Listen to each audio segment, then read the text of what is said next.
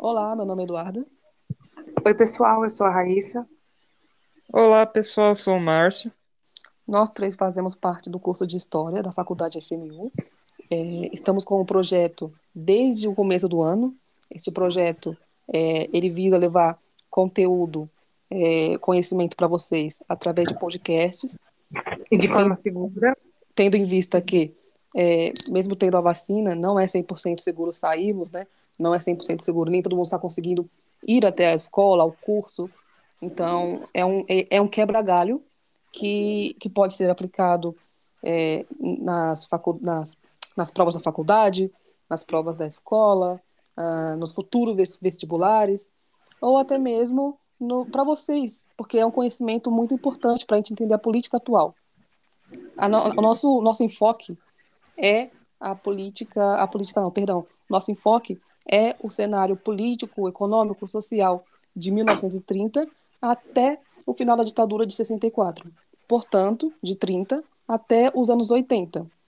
Nas aulas passadas já falamos, já entramos um pouquinho na era Vargas, isto porque estamos fazendo um, uma retomada de coisas que falamos no, no projeto passado, para refrescar a memória de vocês, ou para quem não conseguiu acompanhar. Então, agora a gente vai falar um pouquinho como como está sendo o governo do Vargas, que já assumiu, né? Ele vai passar pelo governo provisório, pelo governo constitucional e pelo Estado Novo, que é o terceiro e último, é, terceira e última fase do governo dele. Mas quem vai falar um pouquinho sobre isso é a Raíssa. Bom, pessoal, na aula de hoje nós vamos abordar o governo constitucional, nós vamos falar dos principais acontecimentos desse período e a contribuição deles para a história do Brasil. Mas antes a gente vai retomar um pouco sobre o governo provisório, né, que foi o governo anterior do Getúlio Vargas, né, o governo anterior ao governo constitucional. E é bem importante retomar, retomar ele, porque ele teve continuidades, né, do, do governo provisório, e também é, o que basicamente separou o governo provisório do governo constitucional foi a Constituição de 1934. O governo provisório, ele teve início no dia 3 de novembro de 1930 e foi logo após a Revolução de 1930. Então, aqui a gente já tem o início da Era Vargas, né? O início de todo um período onde o presidente Getúlio Vargas ficaria 15 anos consecutivos à frente do poder, né? Ou seja, ele ficaria 15 anos direto como presidente. E só uma curiosidade aqui que é bem interessante, bem importante, é que nenhum presidente aqui no Brasil ele ficou tanto tempo consecutivamente no poder como Getúlio Vargas. Ele foi o primeiro e o único.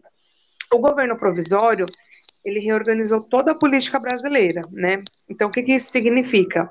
Significa que ele introduziu é, uma nova forma de governo, teve muitas rupturas da, da, da Primeira República, né, da, da República Oligárquica. Então, no provisório, acabou com a política dos governadores, ele acabou com o protagonismo das elites paulista, né? Então, ele reorganizou toda a política brasileira. Ele suspendeu a Constituição de 1891 também, então ela saiu de cena.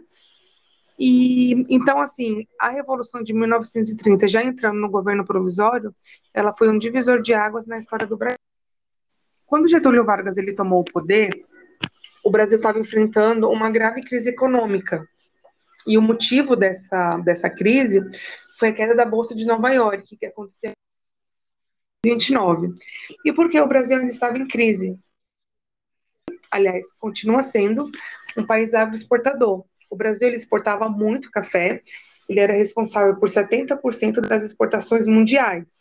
Então, o Brasil ele tinha um, um, um protagonismo né, mundial é, devido ao café muito grande.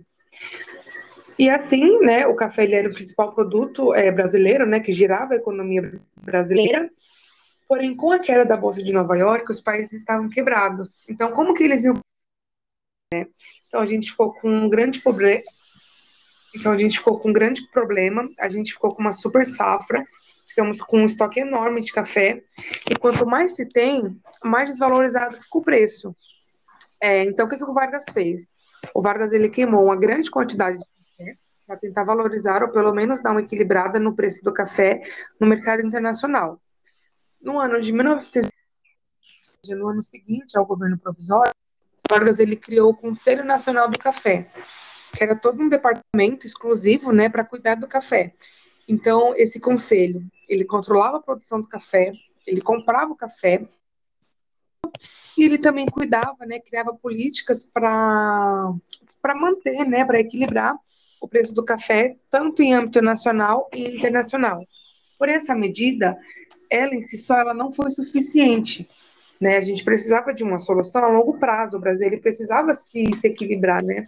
se reequilibrar, precisava de, de uma nova economia e precisava de uma economia firme, de uma economia que se mantesse.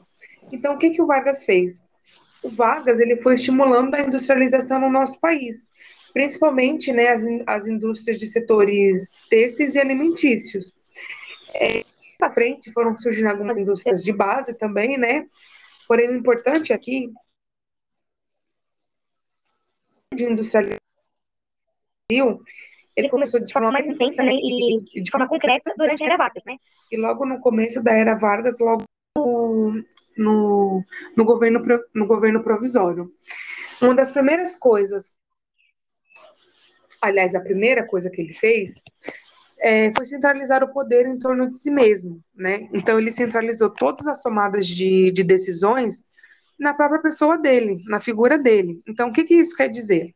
Isso quer dizer que ele não pensava assim, é, não, tudo bem, eu sou o presidente e esse é o meu mandato. Não, ele agia mais assim, é, eu sou a lei, eu sou o Estado, eu tomo as decisões que eu quero, quando quero e como eu quero. E foi isso que ele fez, ele, ele centralizou o poder todo nele. Ele demitiu vários governadores de Estado, né, governadores que já que já estavam né, é, no controle desses estados há muito tempo, então ele demitiu vários governadores, né, todos os governadores de estado, e ele nomeou interventores da confiança dele. E a maioria desses interventores, né, que ele nomeou, foram foram os tenentes, né, que eram os tenentes é, do movimento tenentista. Isso desagradou vários estados, principalmente o estado aqui de São Paulo, né?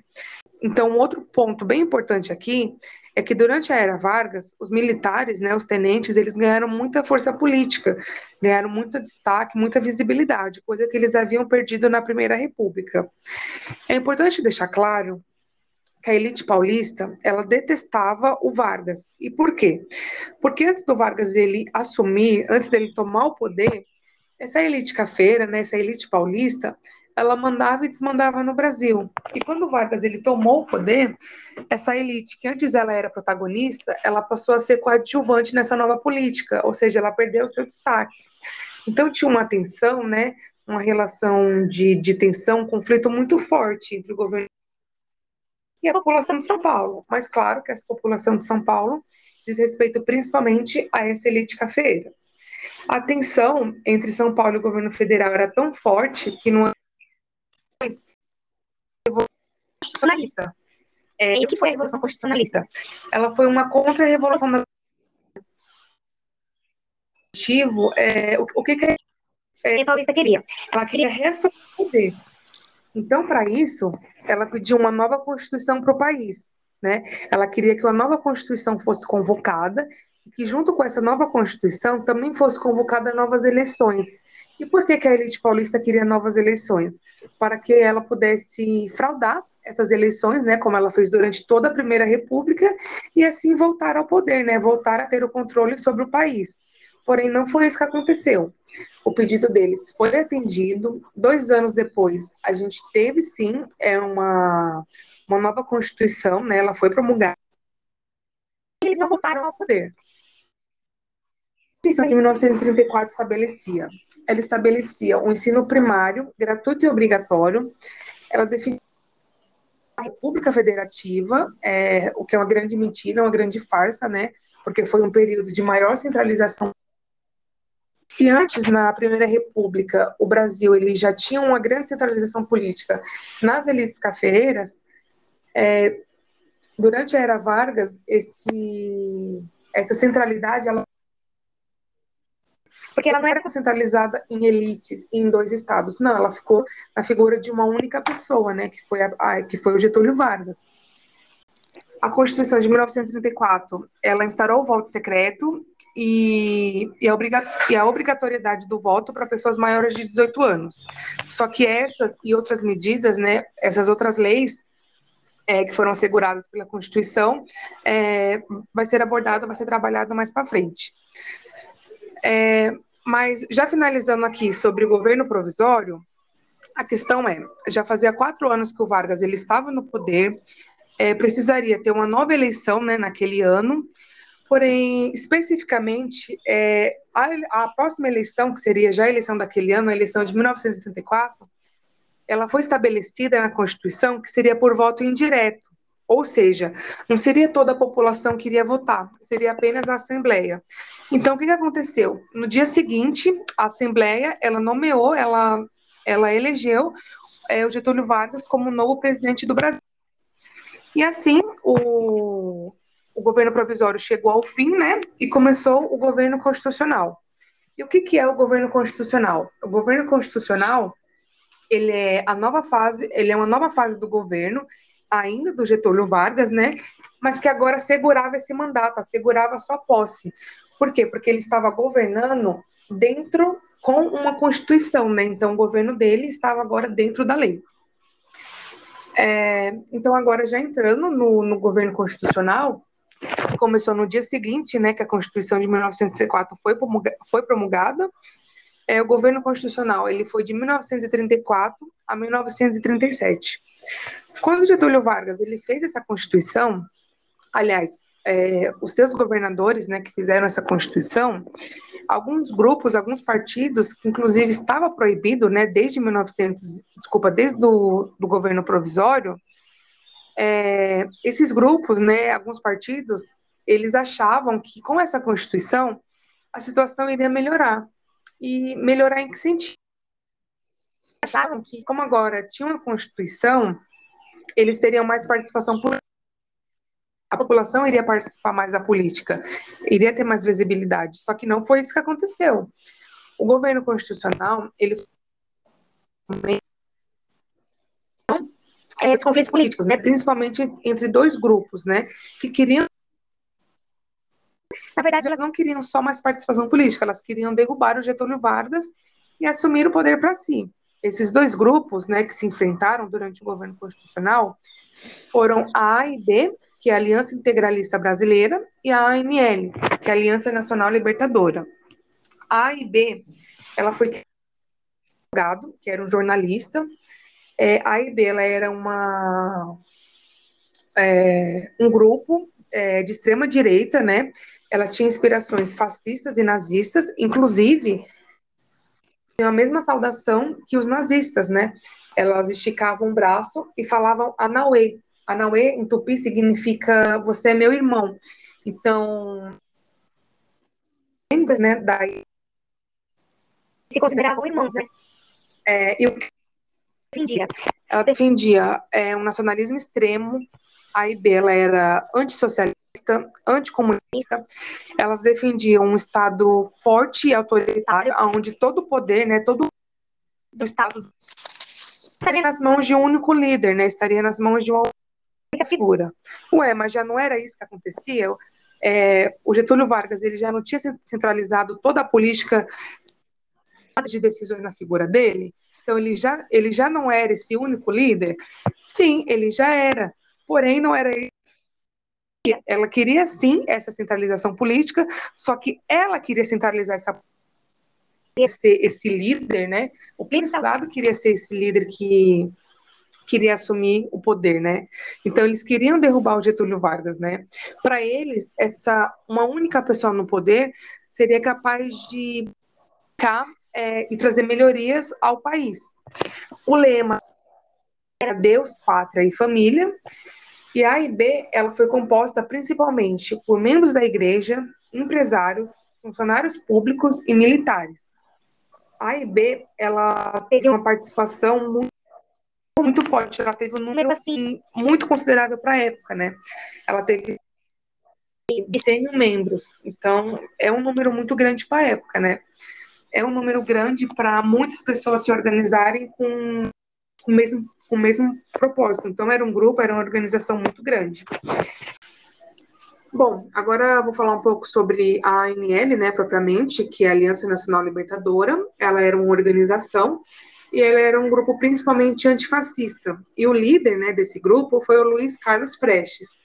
O Luiz, ele já apareceu aqui é, na nossa apresentação, né, no nosso projeto de Brasil Contemporâneo. Ele apareceu lá atrás na primeira aula, quando nós falamos sobre a Primeira República, né, sobre a República Oligárquica.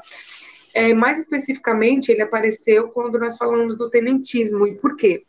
Porque em 1924 ele, for, ele formou a coluna Prestes, né?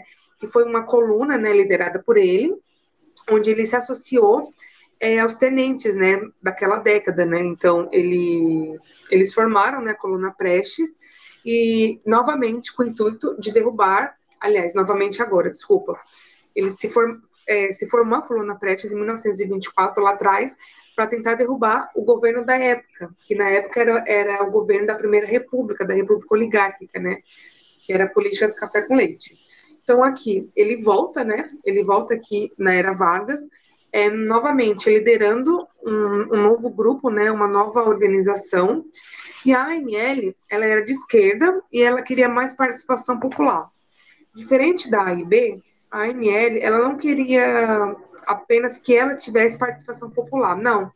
Ela queria que toda a sociedade, né, que a sociedade como um todo tivesse mais participação popular. Ou seja, ela queria literalmente uma democracia, coisa que a AIB não queria de forma alguma. A ANL, ela criticava é, o totalitarismo, o fascismo, o nazismo, ela criticava todas essas ideologias, né, autoritárias e totalitárias de forma geral ela criticava também, ela criticava muito, na verdade, o imperialismo, principalmente o imperialismo norte-americano, né, que é o imperialismo dos Estados Unidos. O que, a Aniele defendia?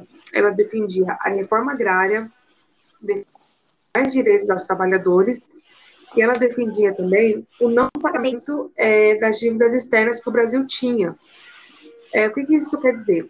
O Brasil ele tinha dívida com alguns países, né? é, dívidas milionárias, né, dívidas que tinham, tinham acontecido, tinham sido firmados empréstimos lá atrás, é, na Primeira República mesmo, e ela não queria, ela não que o Brasil, né, o Vargas, ele pagasse essas dívidas. E por quê?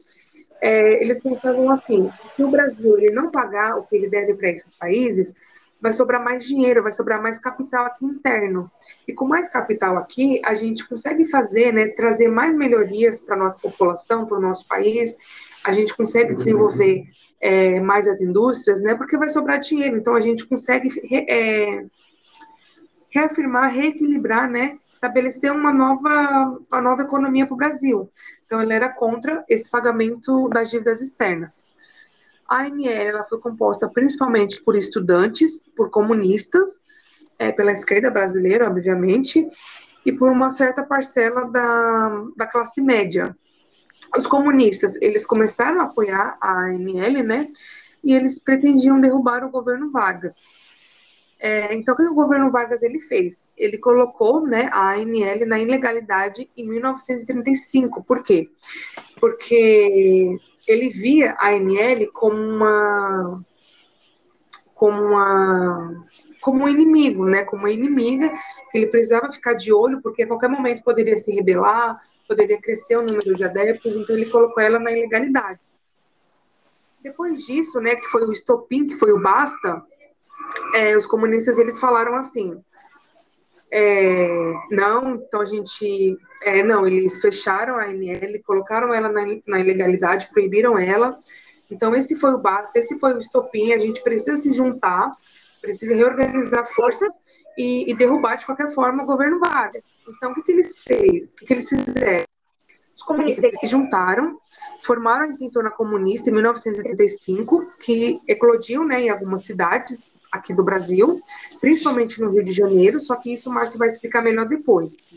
Uma coisa que eu esqueci de falar é que a AID, ela apoiou Vargas em 1930, né? Ela apoiou Vargas é, no governo ali na tomada de poder, apoiou Vargas no, no governo provisório, só que depois ela quis tomar o poder para si. Então, o que ela fez? Ela foi uma espécie de braço direito do Vargas, né? Elas estavam é, lambendo Vargas, estavam idolatrando ele, só que depois elas digamos assim, elas cansaram de idolatrar e quiseram ser idolatradas, né? Elas não queriam só ajudar no governo, elas queriam mandar no governo, né? Elas queriam o, o governo para ela. Então foi isso que ela fez. A IB ela se rebelou, isso principalmente em 1937 e 1938. E uma coisa que eu já falei agora no começo que eu comecei, desculpa, mas é importante frisar, é que a A e B e a elas ficaram muito, elas muito forte entre elas, né? É, a AML era totalmente é, o oposto da IB, então foram entre si, foram dois grupos que eles lutavam entre si e ao mesmo tempo contra o governo. Mas agora eu passo a minha fala para o Márcio. Então, pessoal, vou falar um pouquinho com vocês sobre a 1934, né? Retomar um pouquinho com vocês. O que foi a Constituição de, da, da República, né? Ah, ela foi a Constituição da República dos Estados Unidos do Brasil, né? De 1934.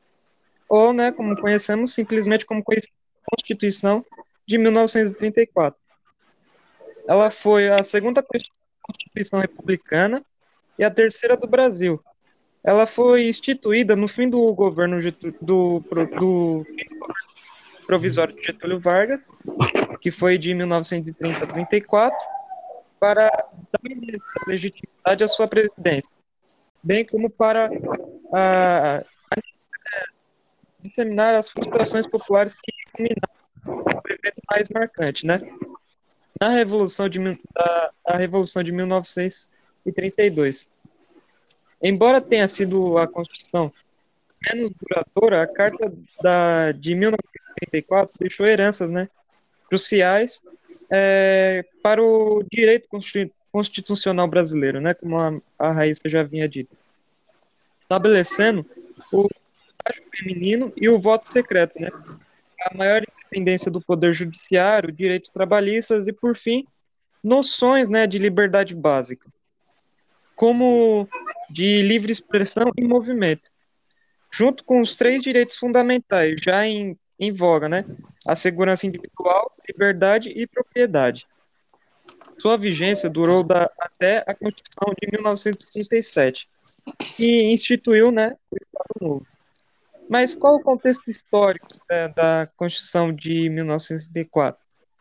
Embora ela seja considerada um texto de regime democrático, ao contrário né, do, de 1937, a Constituição de 1934 ela foi elaborada e promulgada durante um período quase ditatorial, onde o presidente provisório Getúlio Vargas, após derrubar o presidente Washington Luiz em 1930, com o golpe militar, efetivamente, né, é, governa como um autocrata.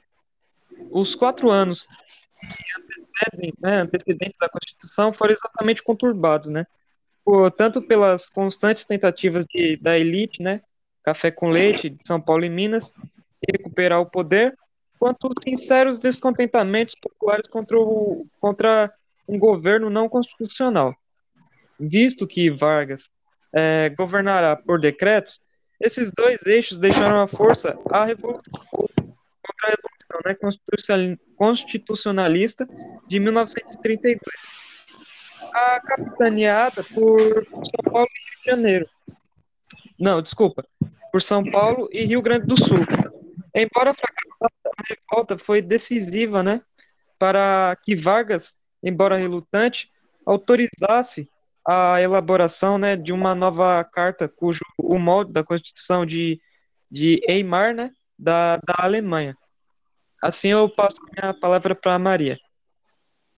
Bom, é, eu vou falar um pouquinho sobre o período que é, que é conhecido como governo constitucional, ou seja, já tinha acontecido a Revolução de 32, já tinha a, a Constituição promulgada, como o Márcio já falou, já estava elaborada, e quais eram os principais aspectos dela, só para vocês né, é, refrescarem a memória.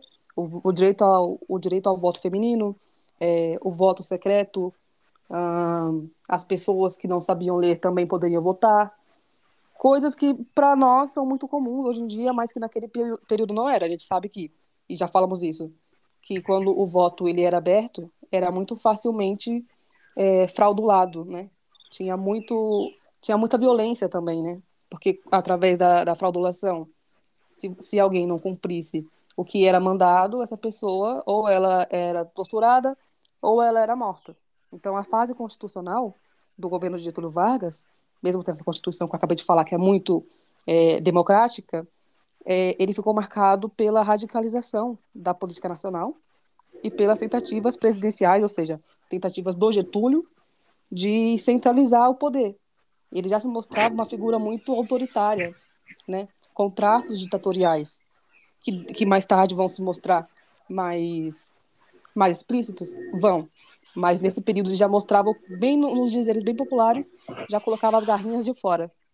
Mas esse, esse regime autoritário, ele não é, não é específico somente do Brasil. Esse período, né, no cenário, eu vou falar no cenário é, do continente americano, ele é comum. É quando você vai ver o populismo na é, na Argentina você vai ter a figura do Perón, que até hoje em dia ele é muito exaltado, assim como o Vargas também é.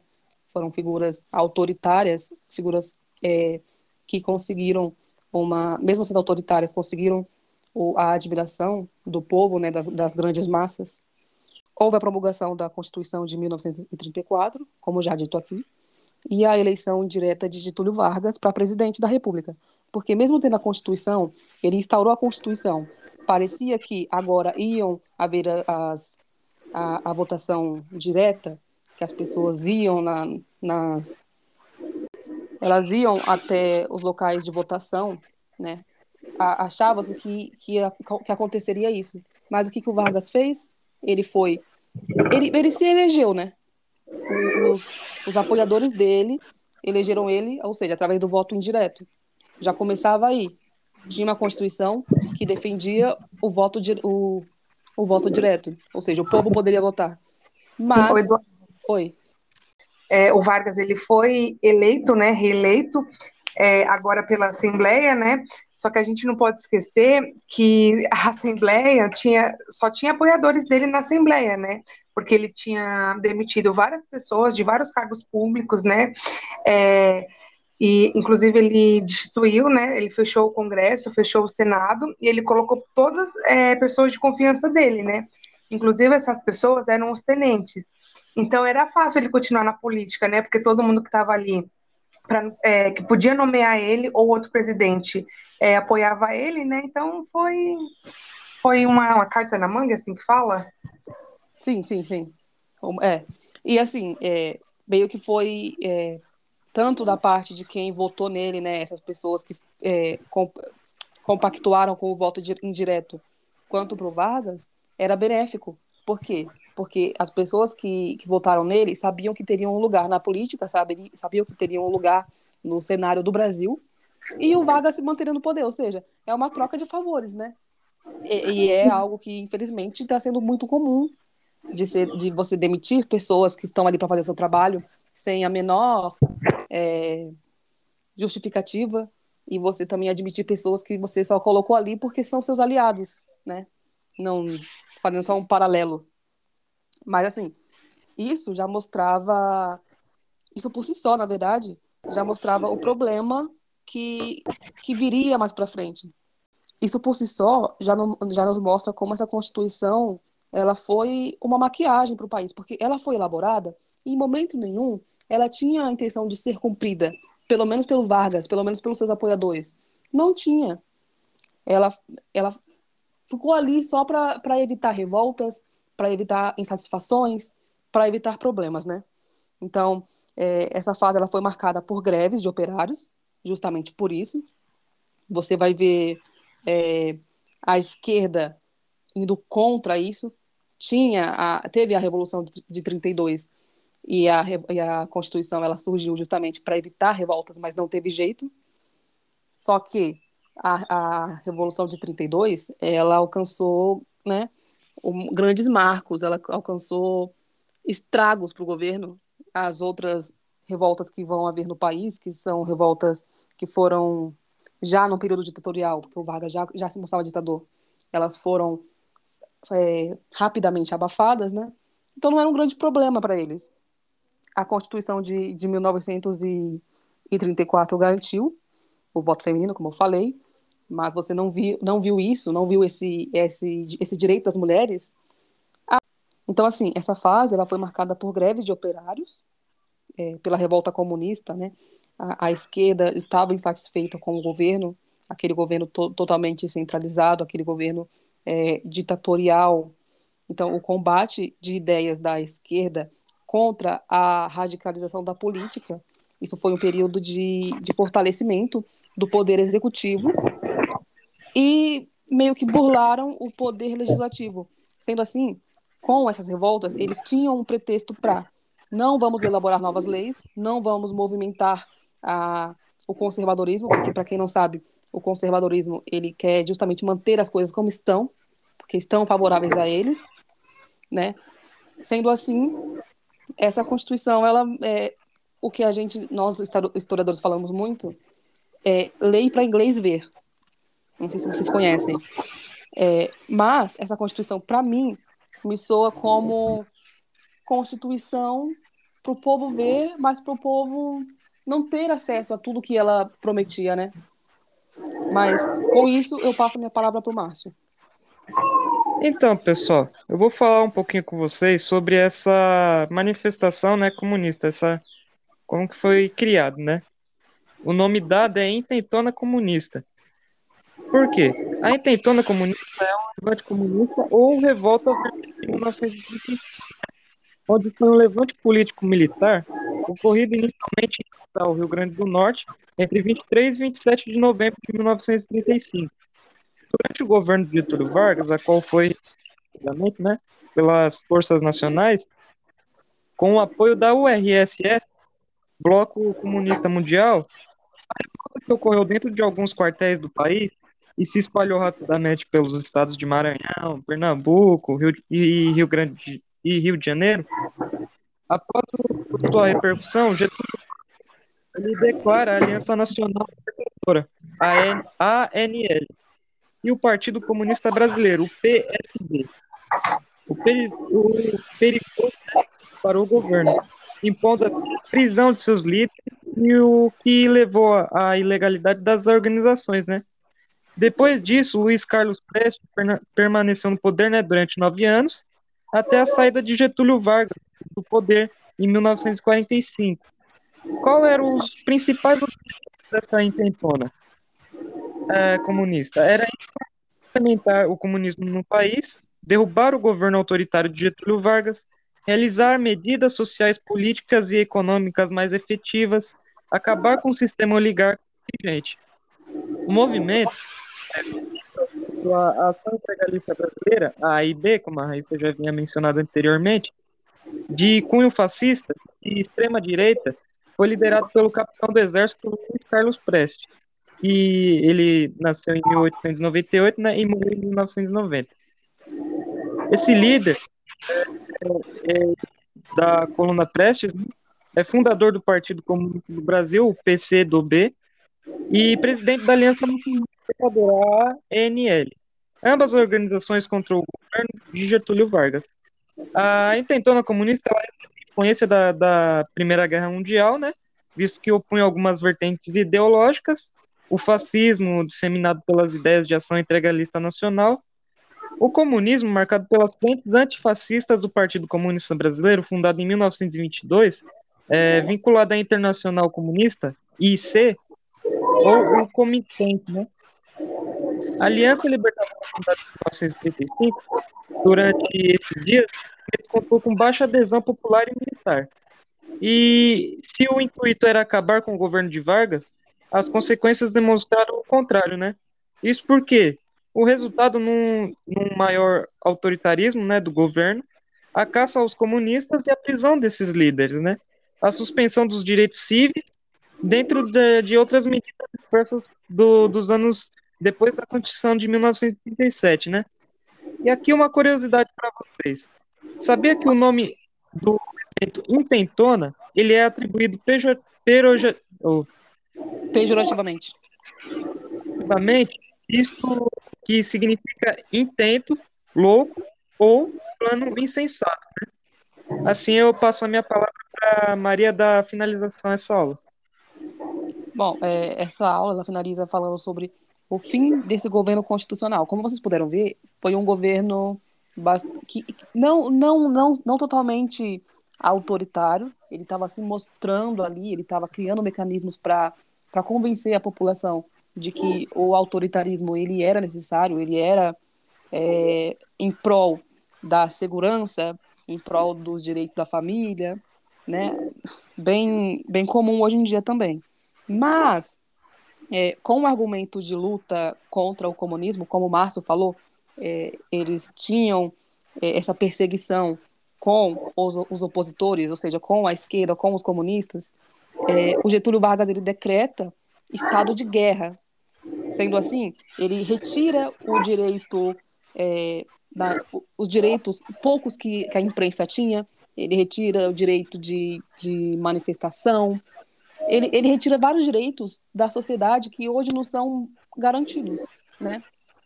Isso tava, tava é, isso mostrava um, é, perdão, isso já, já mostrava a entrada numa ditadura um pouco mais um pouco mais dura, né, um pouco mais radical. Mais então, explícita também, né? É, sim, nada como o 64, né? Porque a gente sabe que a ditadura de 64 ela foi muito violenta e, e mais explícita, apesar de muita colete não saber porque eles queimaram documentos, né? Apagaram arquivos, eles mataram muita gente, então tem muita coisa que a gente não sabe.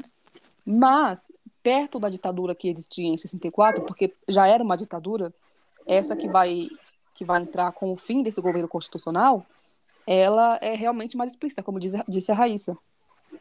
Então, é, a medida, ela vigora até 37, a medida que eu digo é a, a Constituição, esse governo constitucional. Porque mesmo ele não cumprindo as coisas, ainda tinha uma Constituição mas ele vai, ele vai banir essa Constituição, vai criar uma outra, essa é, mais focada, mais inspirada em, em, ideais fascistas, em ideais até nazistas, né? Então a gente já percebe o que, o que, virá por aí, né? Quais serão os rumos do, do Brasil. Então, essa, esse novo período, ele é caracterizado por intensa repressão, né? E, e restrição às, as liberdades individuais. O trabalhador ele não poderia mais fazer greve, ele não poderia mais ir às ruas, né? Ele não poderia vários direitos ele não, não tinha mais. A imprensa não podia, não podia noticiar nada contra o governo, não poderia noticiar nada que não fosse também do agrado do governo, né? Por exemplo, a, tal pessoa desviou tanto, isso não poderia ser noticiado. É, por que, que ele fez isso?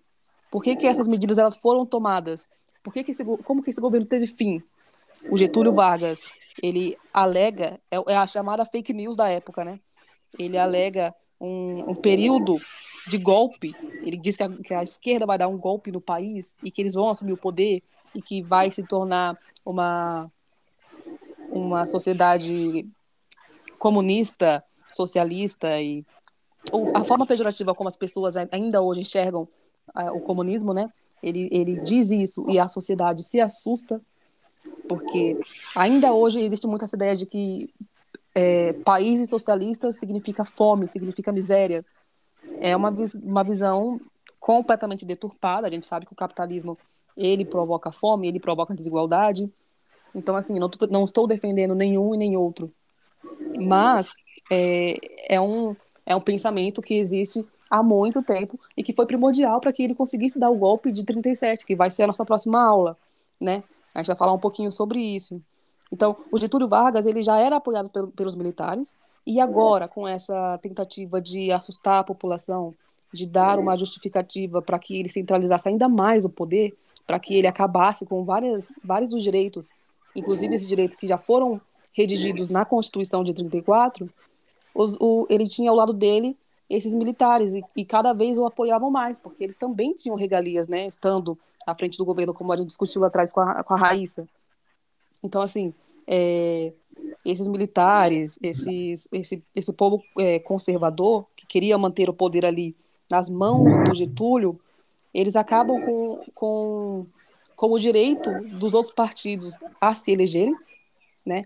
Eles acabam com qualquer resquício de mudança para o país, a não ser as mudanças que ele queria, que eram mudanças não tão, como dizia a nossa professora, nossa professora Silvia, é, muda a bosta, mas não mudam as moscas que voltam, que não, perdão. É, como que ela falava? A bosta é outra, mas as, ah, não. E as moscas são as é, mesmas. Eu vou falar de novo. é. Como dizia a nossa, a nossa professora Silvia, inclusive saudades dela, é, muda a bosta. Não, opa, já falei de errado de novo. Como dizia a nossa professora Silvia, né, inclusive saudades dela, a bosta é outra, mas as moscas em volta dela são as mesmas. Então, assim, você vai ver, é, você vai ver mudanças, é, mudanças muito rígidas que acabam não sendo mudanças, são apenas manutenção daquele poder que vai ficar cada vez mais centralizado, vai ficar cada vez mais, mais fechado aquele, aquele, aquele grupinho de pessoas que, que comandavam o país, né?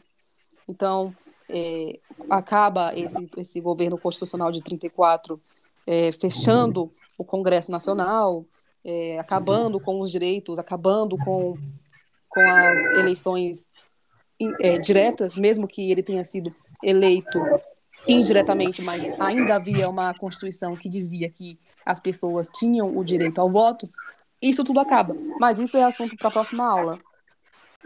Então é isso, eu espero que vocês tenham conseguido entender um pouquinho. Foi uma aula mais corrida, mas porque a gente tem muita coisa para falar e já falamos sobre esses, essas coisas já no, no nosso projeto passado. Quem quiser dar uma olhadinha, é só clicar no link do na, no perfil do Márcio. Então é isso, gente. Tchau, tchau. Até a próxima, pessoal. Tchau, pessoal. Até a próxima aula.